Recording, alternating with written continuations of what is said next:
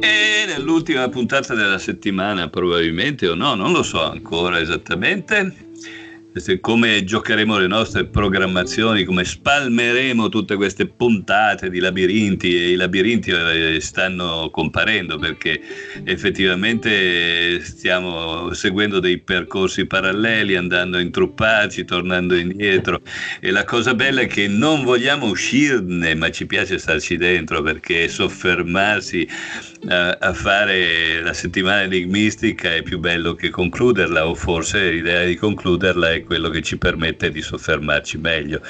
Oppure noi torniamo a quella biblioteca che ci ha tanto accompagnati quando eravamo giovani giovani. Sì, ma anche alla biblioteca eh, di Babele di, eh, di cosa di, eh, di Borges, no? Dove, eh, sì. Che è infinita, che è un nastro di Möbius, no? È vero. Quella cosa, in, cos'è il nastro di Möbius? L'avete visto, simbolo dell'infinito, in cui però, essendo un nastro, la, la, la, la caratteristica è che l'interno e l'esterno non esistono, perché uno si trasforma nell'altro in continuazione, ruotando e ripetendosi spesso. Ecco, ripetendosi non è mai uguale a se stesso, come una spirale, come la spirale di Bateson. Ma stiamo partendo per la teoria, io invece volevo rimanere un pochettino più futile questa volta, vediamo se riusciamo a non far venire l'indigestione, il mal di pancia a chi ci ascolta per eccessa, indi, eccessiva indigestione di teorie. E eh, vediamo che siamo in un mondo di influencer, che non vuol dire che hanno preso l'influenza, e che però che, si influ- che influenzano l'uno l'altro. E questa cosa attiene a un fenomeno che è eh, in fondo la nostra st- statistica esistenziale. Sì. Perché quando parliamo di moda dobbiamo ricordarci che stiamo parlando di matematica, perché la moda è in fondo una, una, un vettore, se vogliamo, di eh, normalità, e quindi di eh, media, mediane, questi, questi calcoli matematici che eh, ci dicono quale eh, quale la media, diciamo così, del nostro comportamento eh, sociale. Però la moda è nello stesso tempo qualche cosa di subito, nel senso che noi ci facciamo influenzare da quello che abbiamo attorno, ma anche qualche cosa di guidato.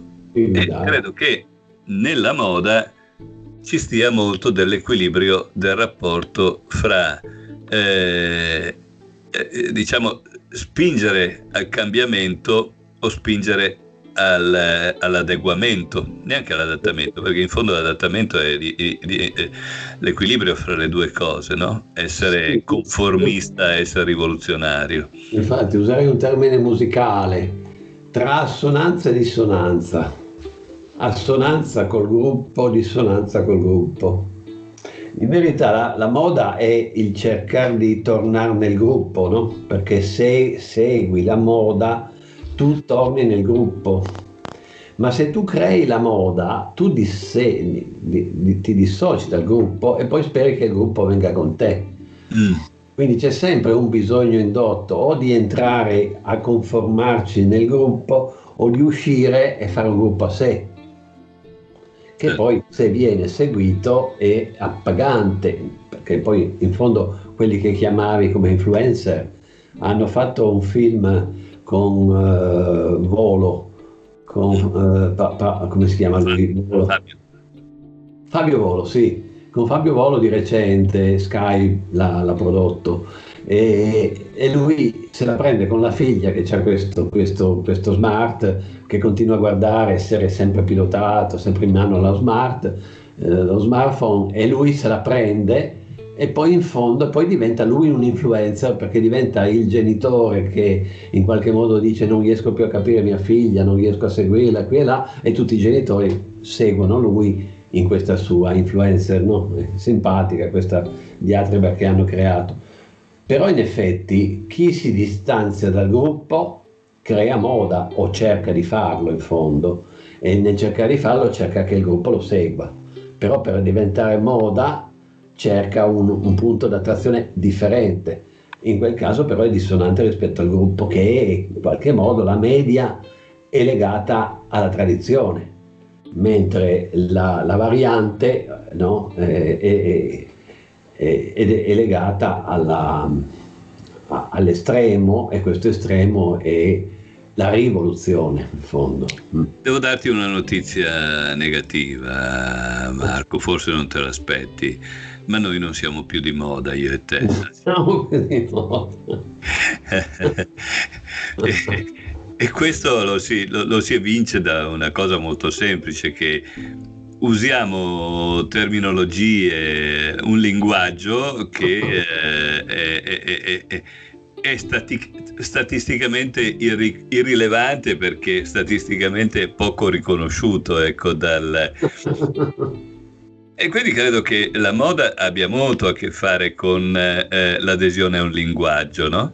Tantissimo. E quello che eh, è in fondo il, eh, l'influenza del, del cambiamento apparente, in realtà è un influencer che non fa mai una, eh, una rivoluzione, un ribaltamento del linguaggio, ma introduce delle varianti a partire da un'accettazione di un, di un modello, di un contesto, di un linguaggio, appunto, che eh, è condiviso in quei termini.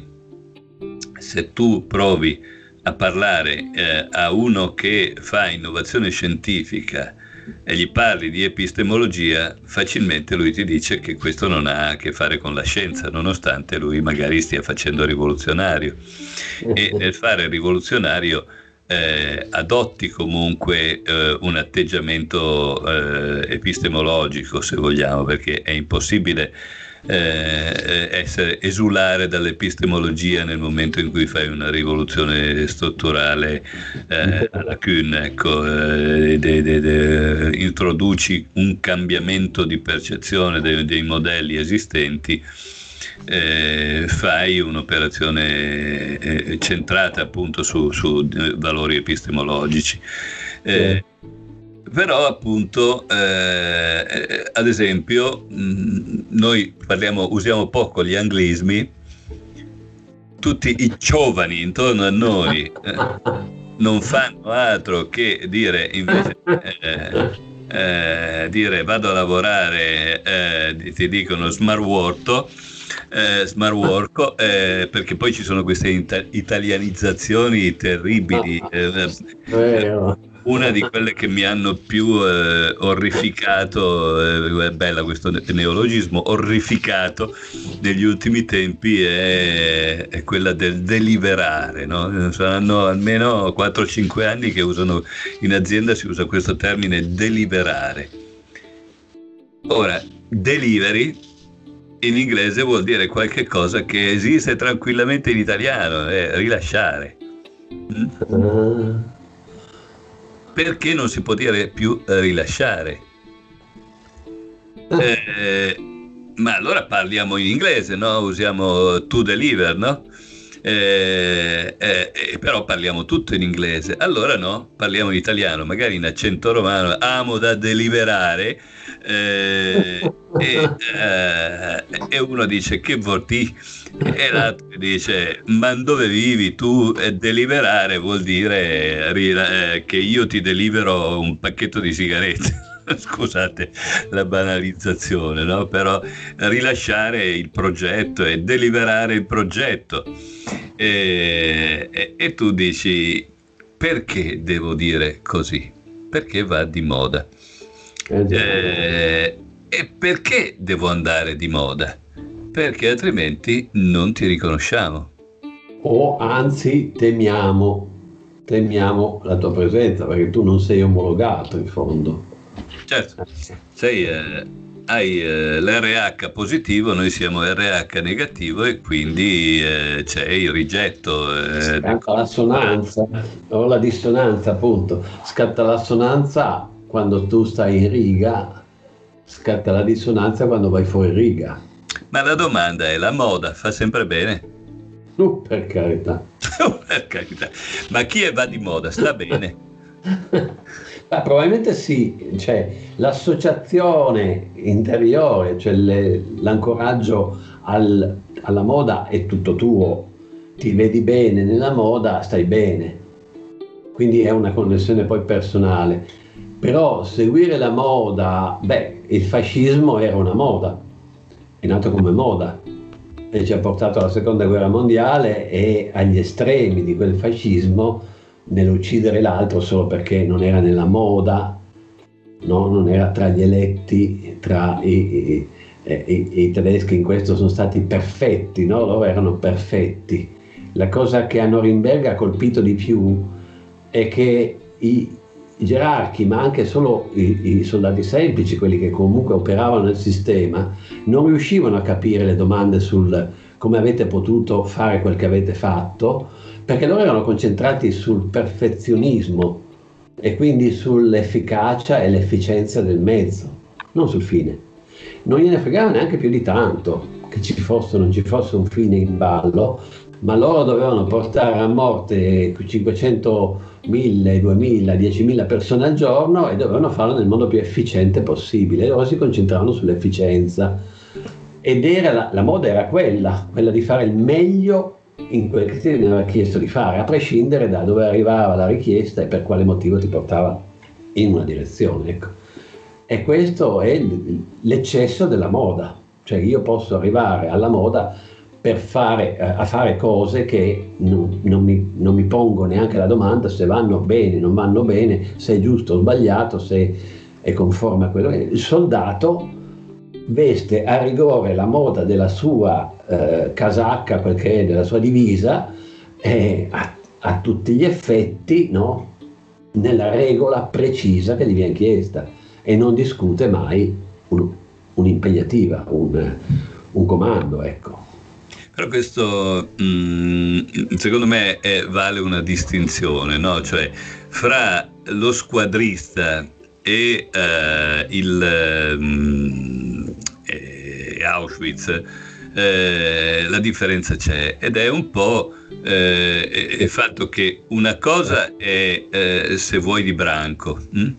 Eh, e l'altra invece è di struttura, sì. Nel senso che qualcuno ha definito che si procede con questa procedura, con questo eh, eh, protocollo eh, che prevede l'annientamento Eh, di razza e via dicendo, eh, ed è un po' quello che secondo me eh, Alberoni chiamava eh, movimento e organizzazione, che poi eh, ha tradotto in un libro di successo che è stato Innamoramento Amore, ma in realtà era lo stesso fenomeno, no? L'innamoramento è quando sei trascinato dalla dalla dimensione eh, così degli eventi, no? della, della passione, del, sì. Che è simile al movimento, e quindi lo squadrista fascista era eh, una persona che si muoveva sulla moda. Era innamorato di quella cosa, certo. O oh, anche se non è... Così fan tutti, così. Sono, sono figo se faccio così, ecco, sostanzialmente. Invece eh, quando il, il gerarca non è più di moda, il gerarca a quel punto è di struttura. È di struttura. Ed è però è ideologicamente portato a quello, certo. È vero che eh, si arriva al gerarca passando da, dallo squadrismo. Parte da lì. E così come eh, la moda eh, genera dei modelli, eh, moda, eh. modelli eh, partendo da un fenomeno, se vuoi, stocastico, come i magneti di, eh, di von Foerster, no? Che a forza di sbattersi eh, si organizzano, ma inizialmente fanno rumore, no? Sì. E eh, in questo momento boh, abbiamo, eh, eh, che, come si chiama, Fe- Ferragni, non mi ricordo più, eh, l'altro che Fedez, che fanno figli e poi li mettono eccetera eccetera. Mm, la, la domanda è se poi oltre, eh, tu parlavi del, di Volo, no? E a me, mentre parlavi di Volo dicevo, Eh, pensavo a tanti eh, personaggi che sono diventati degli influencer, tra virgolette, su internet, e spesso sono, sono diventati senza un progetto, ma perché sono stati, sono diventati così, anche questo in forma stocastica. Eh, ci sono poi eh, i vari eh, che ne so, consulenti aziendali che insegnano come diventare un influencer, come diventare il guru e via dicendo, ma in realtà eh, quasi tutti i guru non sono diventati guru con un progetto di diventare guru. Eh, Steve Jobs non è diventato guru pensando di dover diventare Steve Jobs. Eh, si dava anche, in qualche modo non era la sua, la sua mira, certo. Certo. Io ho un po' questa cosa eh, mh, che in fondo è sempre esistita, ma adesso è esasperata secondo me, quella di eh, che io ho chiamato una volta, ho fatto un, eh, una frase, no, che dice eh, a, a forza di diventare eh, qualcuno per tutti quanti finiamo per essere eh, nessuno per tutti. Eh, eh, cioè nessuno per non essere per qualcuno, ecco. Eh, già, eh, già. Il, il concetto è quello, cioè se tu vai a vedere c'è stata per lungo tempo un'esasperazione del, dell'avere amici. Tu quanti, quante persone ti seguono, quanti amici hai su Facebook, quanti ti seguono su Twitter, eccetera eccetera. E hai, ah, io mi sono anche stufato di quelli che ti chiedono l'amicizia per, per avere una tacca in più tante volte, no? Che mh, tu non sai neanche chi sono. Io soprattutto su LinkedIn mi rendo conto di questa cosa, che mi dice: ah, oggi compie gli anni Gualtiero Truffalelli. E tu dici: ma chi cazzo è Gualtiero Truffalelli? È uno che ti ha chiesto la, l'amicizia, di essere, la reciprocità. Eh, tu non sai perché, non l'hai mai più rivisto, non, non ti ha neanche scritto mezza parola dicendoti ta, ti credo la reciprocità perché ti voglio vendere i tortellini, ecco. Eh, e tu dici vabbè, te la do anche se non ti compro i tortellini, e eh, va bene, ecco, almeno sai che, ma spesso e volentieri te la chiedono e, e, e spariscono e, e, e, e tu ignori completamente questo signore che è Truffalelli, che dici eh, che compie gli anni, ma chi se ne frega, ecco. Eh, ma alla fine ti accorgi che hai eh, alimentato questa, eh, questa fame eh, di condivisione che non è un bel niente, ma probabilmente fa moda. Vero, vero. E la moda divora. Sì, divora. Perché ti, ti annulla, non sei più nessuno. A forza di essere moda, sei passi da essere figura a essere sfondo. Senza rendertene conto, certo. E tra l'altro poi ci sono tanti impliciti che non contempli più, cioè non metti più in discussione, perché fanno parte di quelle cose che sono da accettarsi visto la moda. Quindi hanno molti elementi in sospeso che non ti rendi conto se non mano a mano che procedi in questa, in questa tendenza. È quello che dicevamo prima, che ha portato, come dire, il, la forza del gruppo che lavorava sul micro, micro macro gruppo, no, del fascista, ad essere poi il gerarca che sosteneva le strutture che hanno portato alla, a, alla follia, poi alla follia, inquadrando lo sfondo e capendo dove stava in fondo la dimensione, perché se non c'è un gioco di figura sfondo, tutto il significato parte.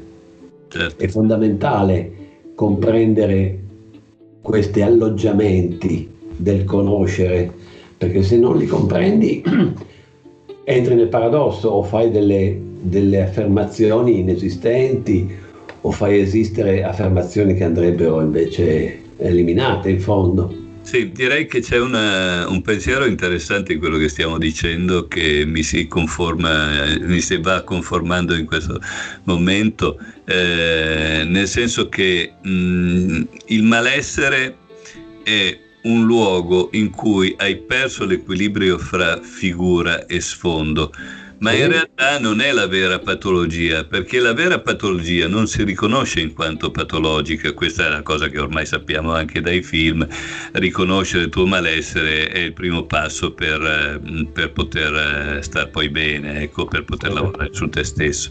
Eh, ma i due estremi sono quando diventi totalmente sfondo e quindi sei nessuno e sei l'alienazione sostanzialmente, eh, e credo che ce ne siano tanti oggi, eh, e quando invece sei solo figura, staccato eh, dallo sfondo, lo sfondo è lontano, e allora sei nella dimensione della paranoia, sì. eh, dove esiste solo io, dove esiste solo l'affermazione di sé, la protezione di sé, la conservazione di sé e così via. E per certi versi è il narcisismo che fa un po' da ponte figura sfondo. È vero, mm, mm, narcisismo sano, no? Eh, sì, sì, sì, sì. Da distinguere dall'egotismo, che è quello invece che porta alla paranoia, no? Quando no, l'egoismo è sano, perché adesso del narcisismo si parla sempre in negativo, invece è un'essenza importante, certo, certo. certo.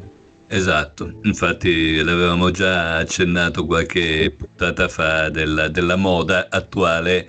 Eh, de, de, delle patologie, no? eh, eh, questa cosa che anche Jervis eh, tempo fa sottolineava come eh, un, all'inizio del, del secolo scorso o, o durante o alla fine di quello ancora prima, eh, la patologia dominante era l'isteria. Poi l'isteria sì, sì, è comparsa, sì, sì. eh, e sono emerse la nevrosi e la, e la schizofrenia.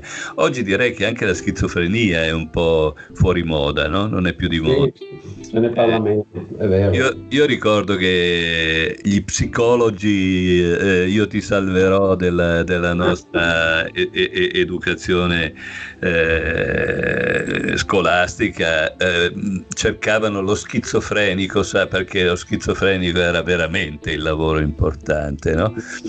Oggi eh, invece, cre- ecco, da questo punto di vista credo che fra eh, le mode psicopatologiche spieghino un po' eh, la, la cultura di un'epoca, no? Sì. Oggi non c'è più lo schizofrenico, questa cosa drammatica, no? Con buona pace degli schizofrenici, eh, chiaramente stiamo parlando sotto un'altra chiave, ecco. Eh, ma esiste lo psicopatico, il sociopatico, il sociopatico. E il narcisista. Sono, il narcisista. Eh, eh, poi c'è il bullo, eh, per non parlare poi eh, di, di una cosa che invece coinvolge solo i bambini, i ragazzini, che sono i problemi di apprendimento, no? I difetti di apprendimento e l'attenzione, sì, esatto. Sì. Che sono proprio le mode, e se la riguardiamo eh, dall'altra parte, allora eh, è una, si potrebbe dire che è una cultura, è una generazione che non sa che cos'è l'apprendimento in realtà, non sa cos'è l'attenzione, non sa che cosa vuol dire eh, la, la cura di sé che, eh, che porta al narcisismo sano, ecco. Certo. Ma eh, che defo- su queste cose non ha un paradigma, ma solo delle mode. Certo. Perché al di fuori della moda io devo avere una, un pensiero, ma la moda non è un pensiero. La moda è questa cosa che una ragazza con i pantaloni strappati mi dice: guarda che hai un buco nei jeans. E io dico: un buco che non si vede, ma scusa, tu sei, eh, sei tutti i pantaloni strappati. Sì, ma i miei sono, li ho comprati così, i miei sono di moda, il tuo buco no. Vero. Però vale sempre quella famosa frase di Groucho Marx citata da Woody Allen nei rapporti fra uomo e donna, eh, che dice: se mio marito eh, adesso si sente una gall- pensa di essere una gallina e devo ricoverarlo, poi la mattina chi me lo dà l'uovo? Già, bellissimo. Io e Annie hanno fatto un film anche qui che richiama il lavoro di uno psichiatra degli anni sessanta che studiava la schizofrenia e che aveva preso tre, t- tre persone e tre, tre schizofrenici, tutti e tre che si credevano Dio, Gesù Cristo, ecco, Gesù Cristo come figura. Vabbè, si credevano... e li ha studiati, e li ha studiati e Ed, è, ed era curioso vedere appunto come quel tempo si, si, ci si dedicasse parecchio alla schizofrenia e all'eziogenesi, cioè alla nascita, e poteva, cosa poteva scatenarla, cosa poteva denunziarla. E da lì ci sono, stati, ci sono state diverse correnti che hanno anche influenzato stesso, lo stesso eh, il lavoro di Gregory Bateson sul doppio legame, che andava a studiare La, la schizofrenia nella, nella patogenesi legata alla madre, che aveva un atteggiamento ambiguo verso il figlio, che aveva un verbale per esempio di richiamo, ti voglio bene, con le parole ti voglio bene e tutto quanto, e invece aveva un non verbale che respingeva il figlio, lo allontanava, o viceversa abbracciava il figlio dicendole che lo odiava, che non poteva stare con lui, e, e quindi questa ambivalenza era patoge- patogenetica, patoge- sì, sì. generava patogenesi. E, però al di là delle specifiche poi inconclusioni di tutto questo, che non si è ancora arrivati a una conclusione, però ha fatto capire che tante dimensioni del vivere, ad esempio il discorso delle tre generazioni che portano a una patologia mentale, tre disturbi nel comportamento, nell'informazione, nella comunicazione in una famiglia, che possono generare nel, nell'andare del tempo, queste tre generazioni generano, costruiscono una patologia in un individuo poi.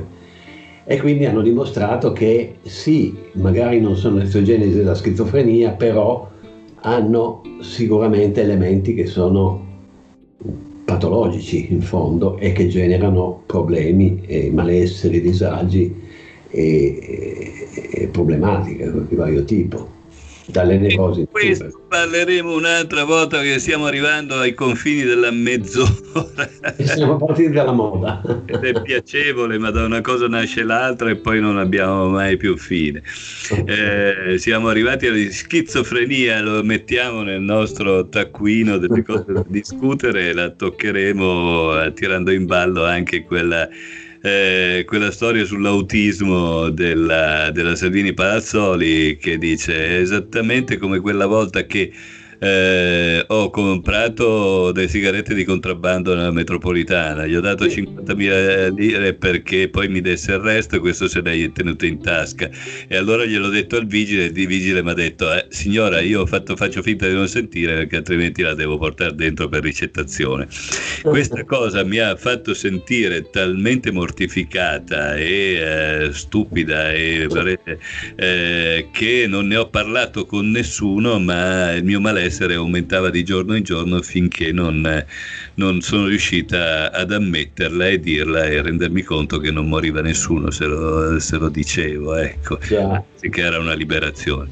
E il nostro lavoro di essere dei preti della liberazione, del, della confessionale, no? In fondo, riuscire a portare le persone a dire le cose che eh, non vogliono ammettere, eh, è anche questo, no? Va bene Marco, è stato bello. Buon weekend. Alla prossima. Ciao a tutti. Ciao.